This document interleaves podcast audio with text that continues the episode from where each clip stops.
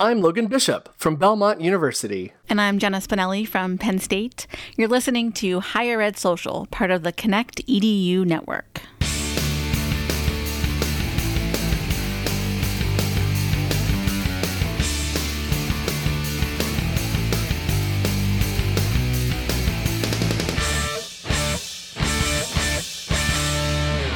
I mean, Tennessee has been exactly what you'd expect Tennessee to be, is about the best I can put it. Nashville has been exactly what Nashville you would expect Nashville to be, which is just an interesting mix of opinions, but everyone wears a mask, so I can't complain too much. I mean, we're pretty spoiled out here, like. The weather, you know, we could do outside things. Like we did cancel a outdoor barbecue last night because it was chilly for LA standards. But for social distancing and doing stuff outdoors, like despite our numbers being what they are, I'm grateful. Yeah, we got a little crazy there during the holidays as far as, you know, being one of the worst per capita in the world, but you know, it's just the world.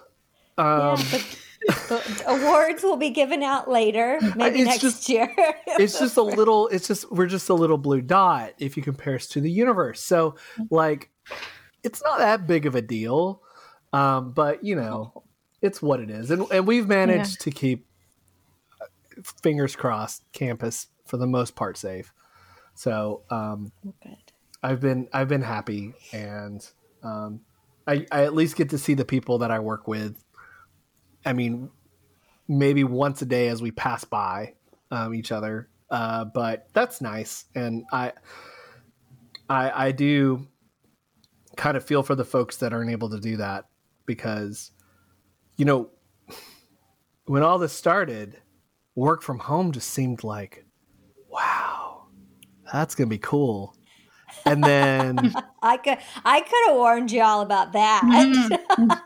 I've been working from home. Working from home was okay when I didn't have to help teach my kid first grade. Oh. That was rough. That's another category. Yeah. And on top of that, just the cats all over, just climbing on your lap and scratching you in meetings. It's just not as fun as I thought it would be. I did like going out and like running like an hour before I had to go to work. That was nice. Mm-hmm. I didn't have to worry. That could be my commute, you know, right. Running and then coming back.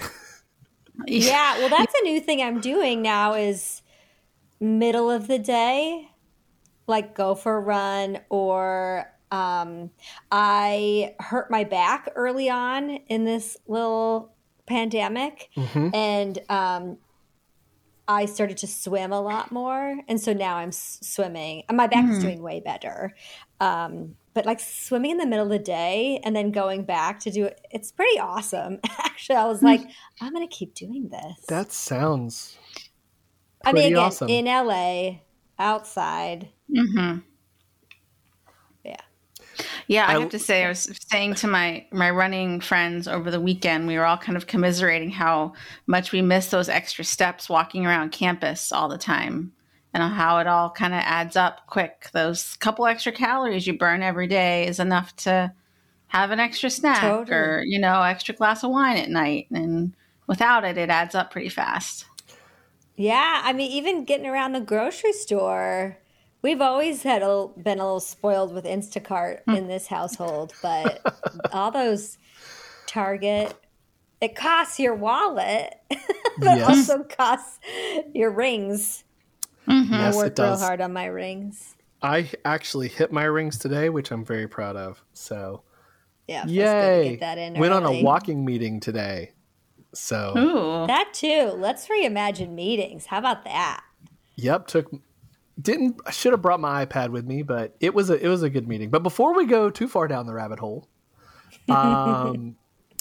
We're here with Josie, and we'll let you reintroduce yourself. If folks haven't listened to the show in 2 years, they might not know who you are. Yeah, so much has changed in 2 years now. My name's Josie Alquist. I'm logging in from Los Angeles, California. And since 2013, I've been researching, writing, and speaking about digital engagement and digital leadership. Do a lot of work within student affairs and student-centered marketing in centralized communication. And then I also try to help college presidents and vice presidents be a bit more authentic and engaging in digital spaces, in addition to empowering college students as a speaker in their social platforms. I have this new part of my keynote that I want to do, because I asked in Higher Ed Social, like, hey, if you could tell students anything, what would it be? And it was really more of like, be nice to us, like even say thank you in our comments. And not, because I mean, social managers have just gotten the brunt end of the stick always. Yes. But to realize like these small little thank yous could go a really long way from students. I mean, obviously reach out when there are issues. I'm going to add that to my student keynote. So hopefully there'll be a flood of love to social media managers at that campus, because they need it. Yeah, it's been a rough year for social media managers. And I say that as a social media manager. I know. It was a tough year. And, you know, even for us, I mean, everyone, of course, we have the pandemic, and then, you know, we had, you know, the fight for racial justice and diversity and inclusion and all of that kind of really important stuff.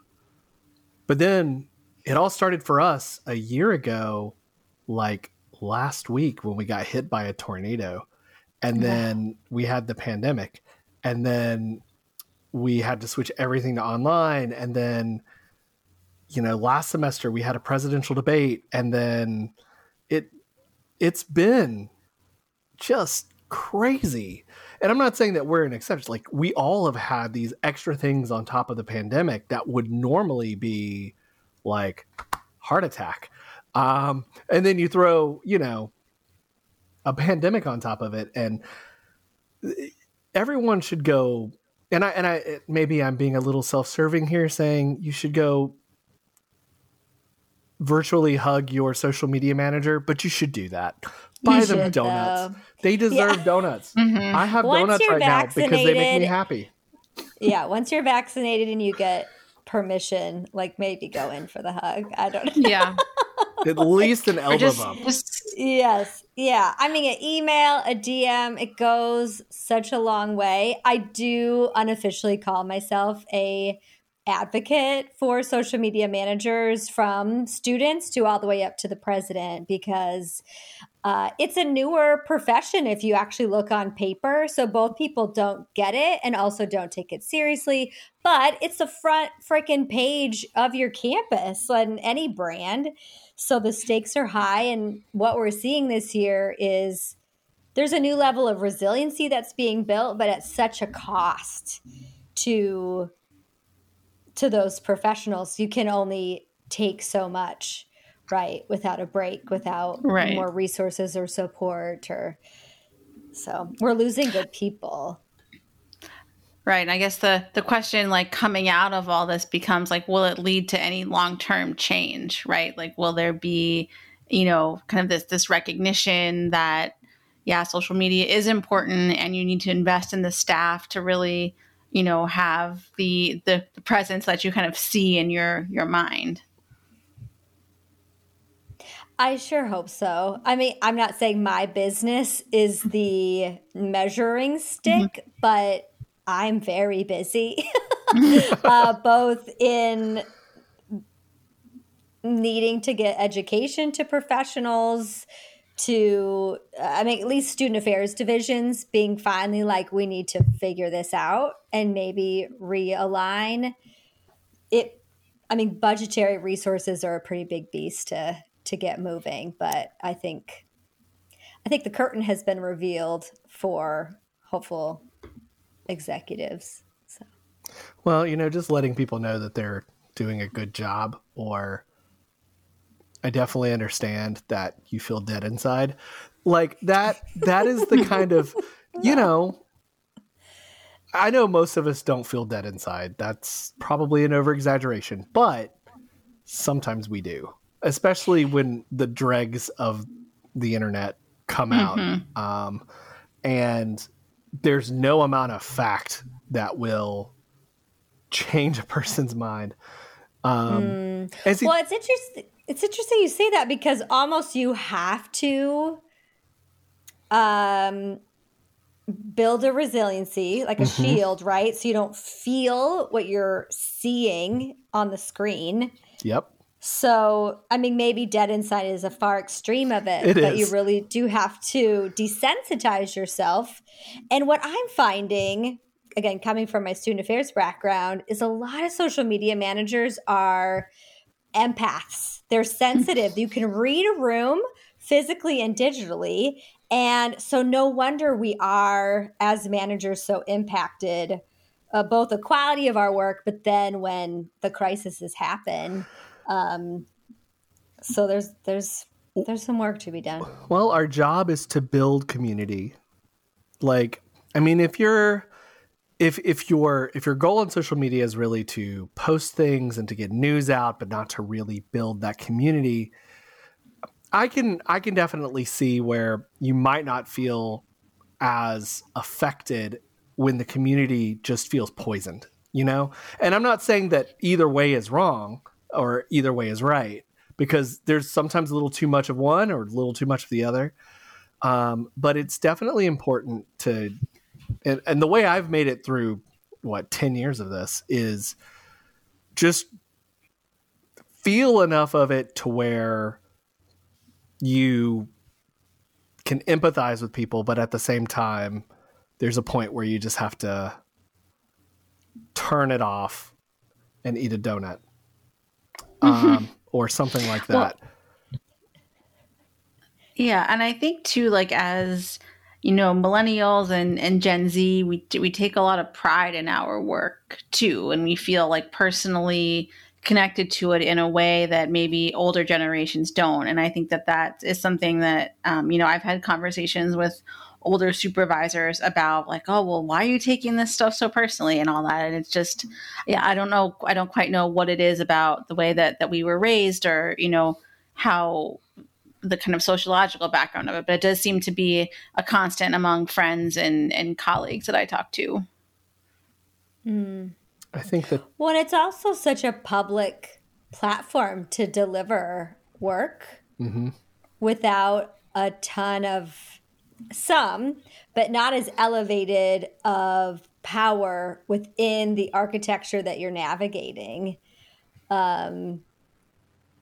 I think that's fascinating to kind of dissect based upon how we were brought up, then the nature of social and the nature of higher ed, right? Because higher ed is quite the beast of an industry to move, and social doesn't work that way. No. I'm also we all know this. Right? Well, the other thing too, though, is that, and this is the thing that I kind of am torn about. About social media. I am a huge believer in social media, and I am a huge believer in what higher education can do using social media. Our job, it's in our word, the words of our name. We are here to educate people and to teach people. And I feel like social media is such a powerful tool to do that. At the same time, social media is tearing apart our just collective culture. And I try to wonder myself, and this is what tears me up, is that the internet that I grew up with, and oh my gosh, here I go, back when I walked up the hill in the snow both ways. Back in our day, the fact that we had access to all this information was just mind blowing. We can connect to the world. Like, I'm here in Pulaski, Tennessee, this like little town that's out of nowhere, in the middle of nowhere, and I live like 15 miles from that, and I can connect to this place where I can get all the information that I want if I wait 20 minutes for the website to load.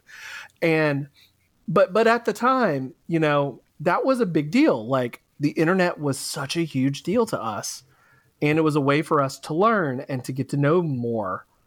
But these days, it's not about that anymore. And you know, there's a lot of misinformation out there, and that's the problem, is that so many people from where I come from, and you know, there's a lot of people out there that still believe that everything that they see on the internet's real, and everything that they read on social media that their friends are posting is the truth.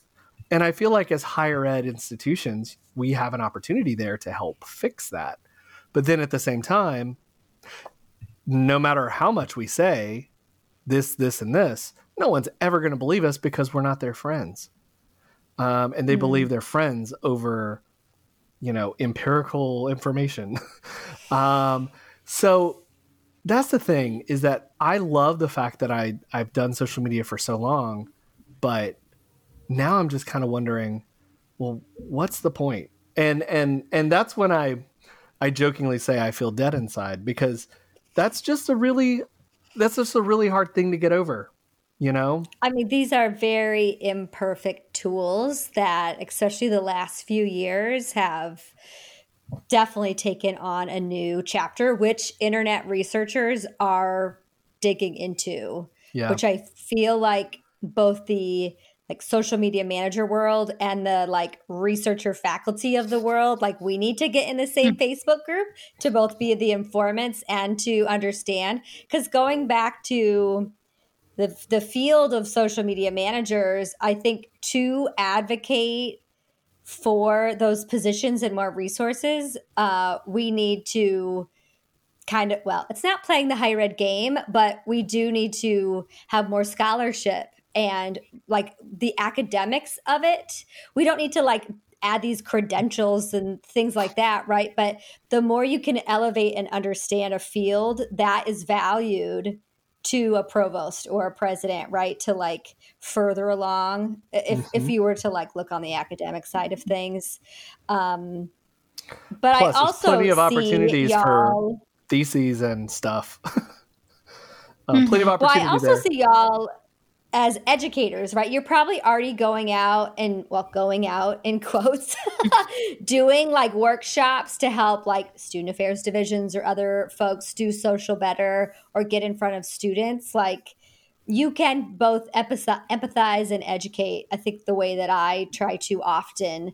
And like you just said about disinformation, but how do you also kind of put a spin on it about having advanced knowledge about how to, you know, create your LinkedIn profile or using Twitter for a professional context. That's really cool, because a lot of these students don't even realize that. And then they can teach you something amazing about TikTok, right? Or I kind of don't think students are on Clubhouse. It's just some adults with a lot of time.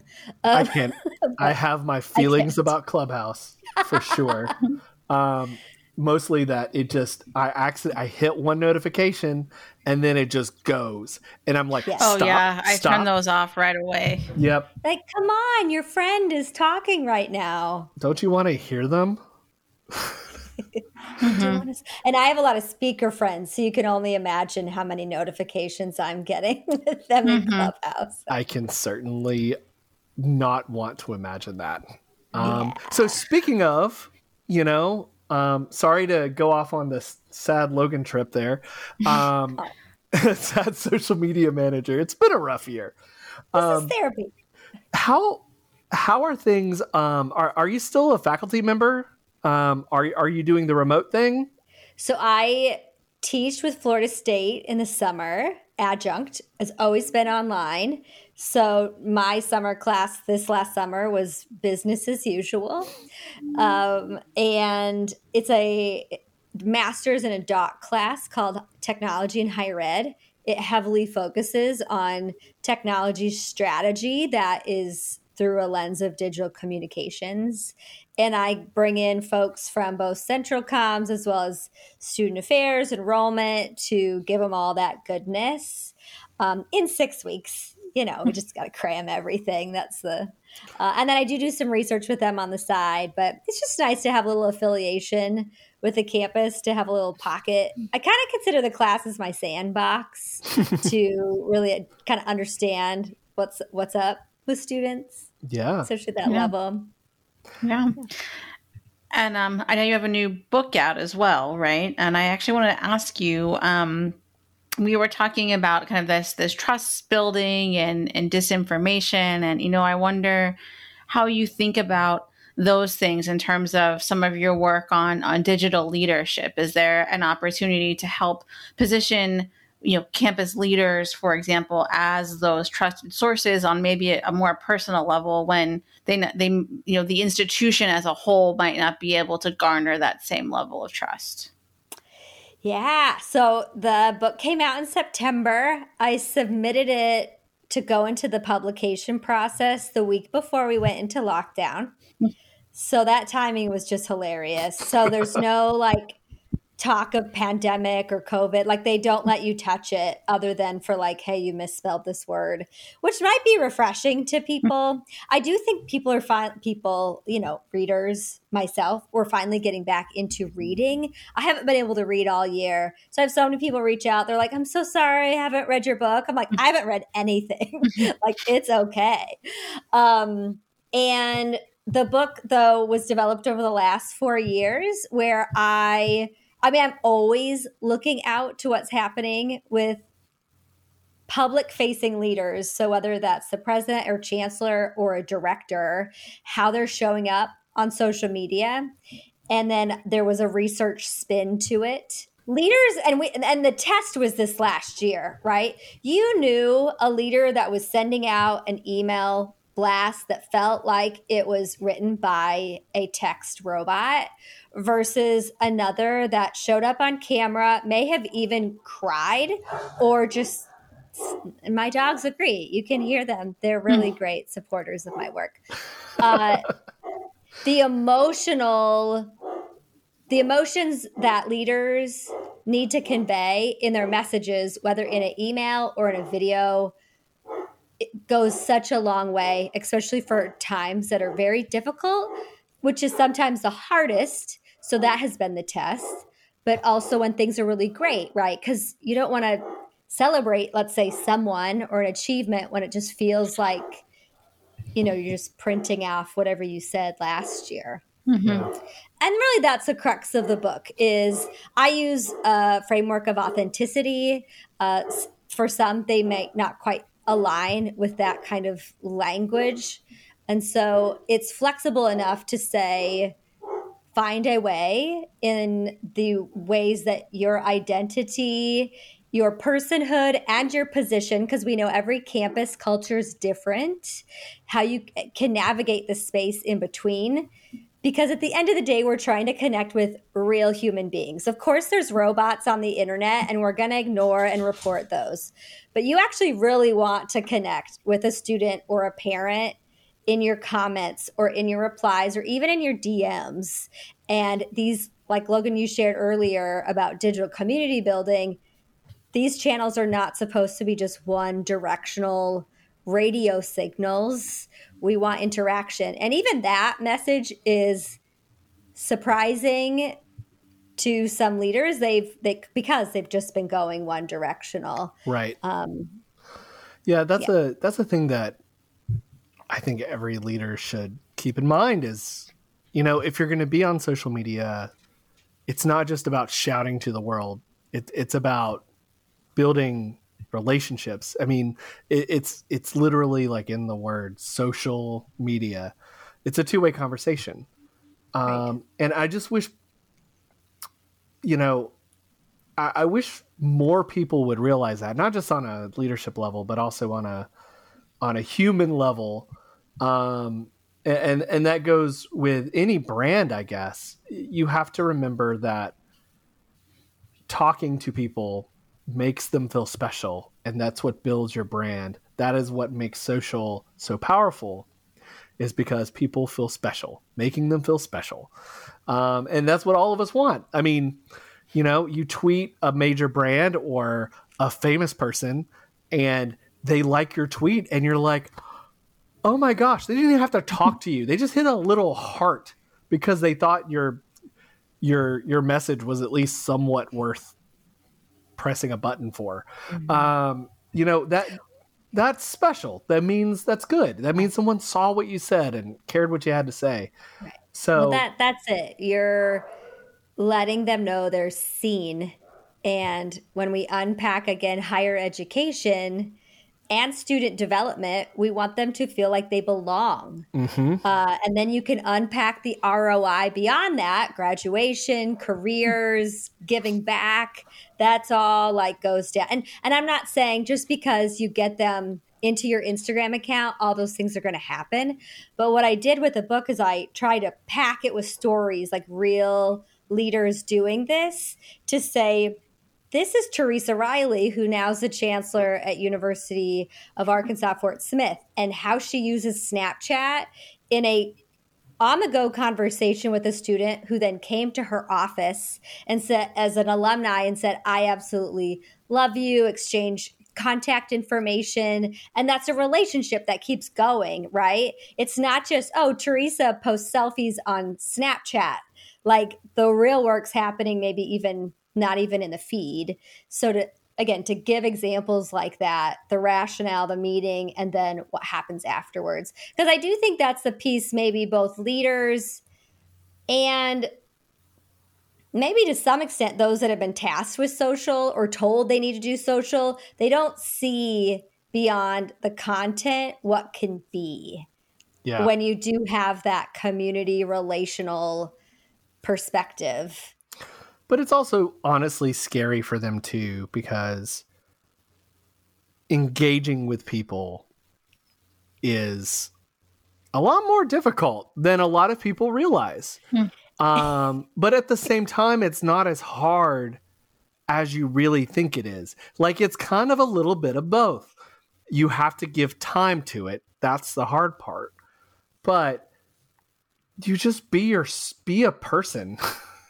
And that's, well, and that, I mean, let's be fair. That's hard for some people too, but you know, it's not as we just think about it too much. We think about the interaction too much. Like what could they say? What's the worst thing that could happen?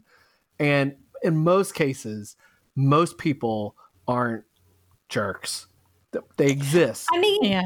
It's a real thing. Like a lot of presidents have like faced firing squads on Twitter and never want to go back. And I don't blame them.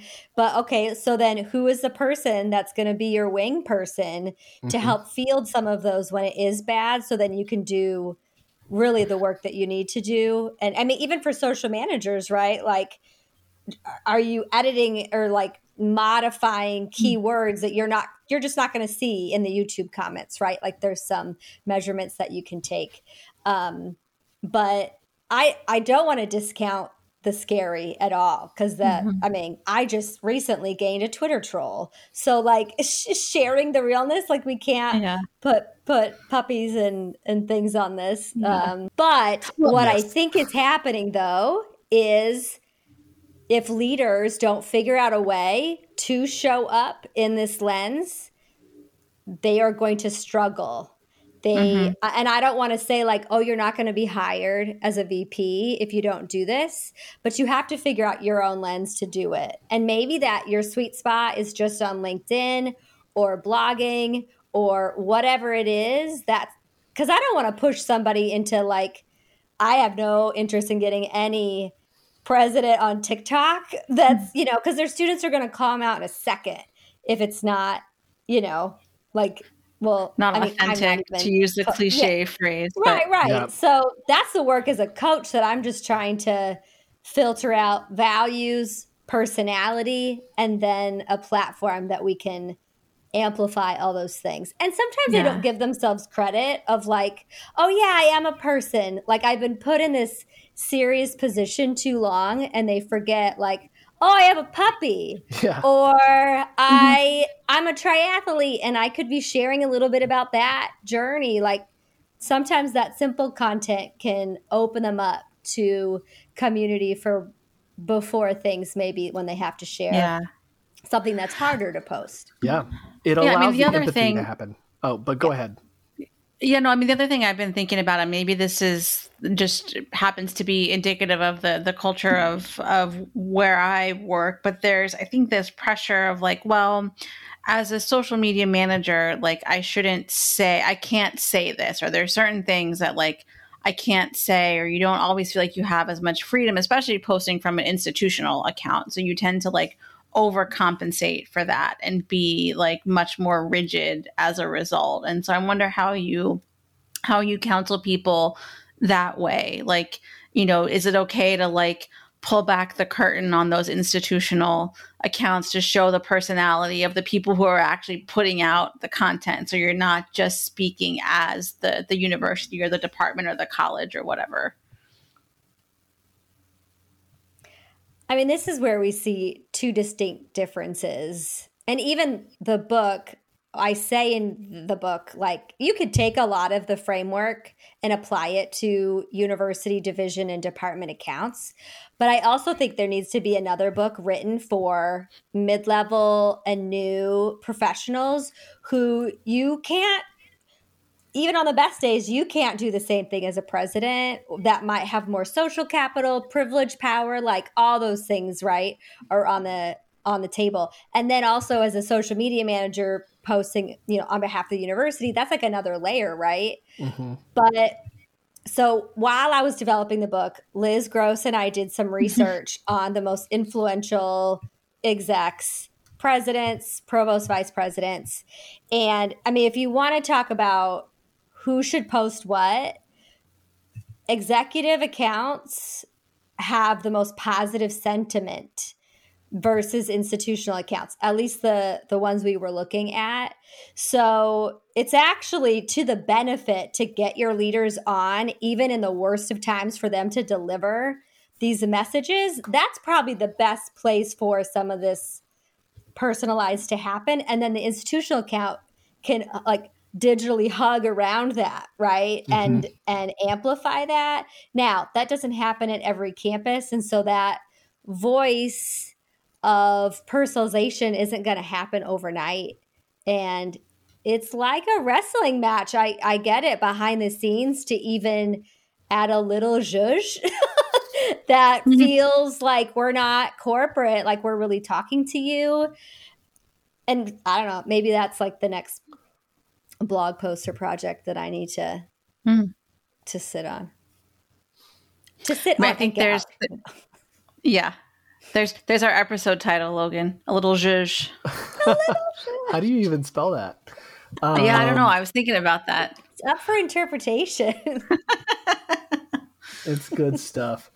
So are there any like, you know, final thoughts that you have for folks as we kind of close up today? I mean, I guess the message that I think we're really hard on ourselves wherever you work in higher ed, but in social and communications, like we were crafted to be really good, near perfect, and to admit this is really hard work. Like, give yourself a digital hug, if you're not going to like be around people that can do that. But I would also say something I've learned throughout my whole career, especially since I kind of went rogue from a campus, is if you're not getting it at your campus, like the support or the resources, ask for it on social, from like asking a question in a Facebook group or posting something on Twitter. Like, sure, one time you might not get anybody to reply, but even if it's saying like, hey, give me your best, like, you know, gifts right now, to like little things like that, because I guarantee whatever you're having a hard time with, there's like hundreds and hundreds of other people that are kind of feeling that same thing. And it is the reason why I started a new service, I guess you could call it, called the Digital Community Builder Cohort. Mm-hmm. And there's 15 of us. It's part therapy, part social media strategy. And I'm a team of 5, names you would recognize, who are experienced higher ed digital community builders, who are called faculty, but I'm really like, they're kind of mentors and guides, because we, in our calls, we're just both unpacking the hardness of this right now, in addition to quickly filling people in with support and strategy in the moment, right? Not just at a conference where we're getting zoomed out or waiting, till we can do that in person someday. So I'm probably going to do it again in the summer. I think that might be something helpful for some folks at any pocket of campus, because we need a holistic view. You can't just like read an article and apply it and be good to go. Like, again, we need like full big bear arm hugs and timely resources. I miss those. So, I mean, beyond that work, just you're doing the best you can, and reach out to me if I can ever be a support or an advocate. Or I can whisper in the ear of one of your executives. See what I can do. Well, and give a digital hug. So many hugs this time. Mm-hmm. Well, thanks, Josie, for joining us this week. My pleasure. Let's do it again in 2 years. Okay, folks, head down to highered.social and get links to the stuff that Josie talked about today, including her book and her website and all that kind of fun stuff. And don't forget to subscribe to the show anywhere you listen to podcasts. If you like the show, please consider giving us a review on Apple Podcasts. It helps people find us, and it lets us know what you think of the show. Don't forget to follow us on Twitter at HES Podcast. Send us a tweet. We love talking to you. And don't forget to let us know if you want to be on the show. Higher Ed Social was created by Jackie Vitrano and me, Logan Bishop. And this episode was produced by Emma Haas. We're part of the Connect EDU network, the first podcast network for higher education. Visit the website connectedu.network and subscribe to some awesome shows, no matter where you work on campus. Thanks, and we'll see you in a couple weeks.